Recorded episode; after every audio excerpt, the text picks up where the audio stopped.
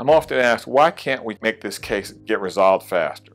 Well, speed is not always the defendant's friend.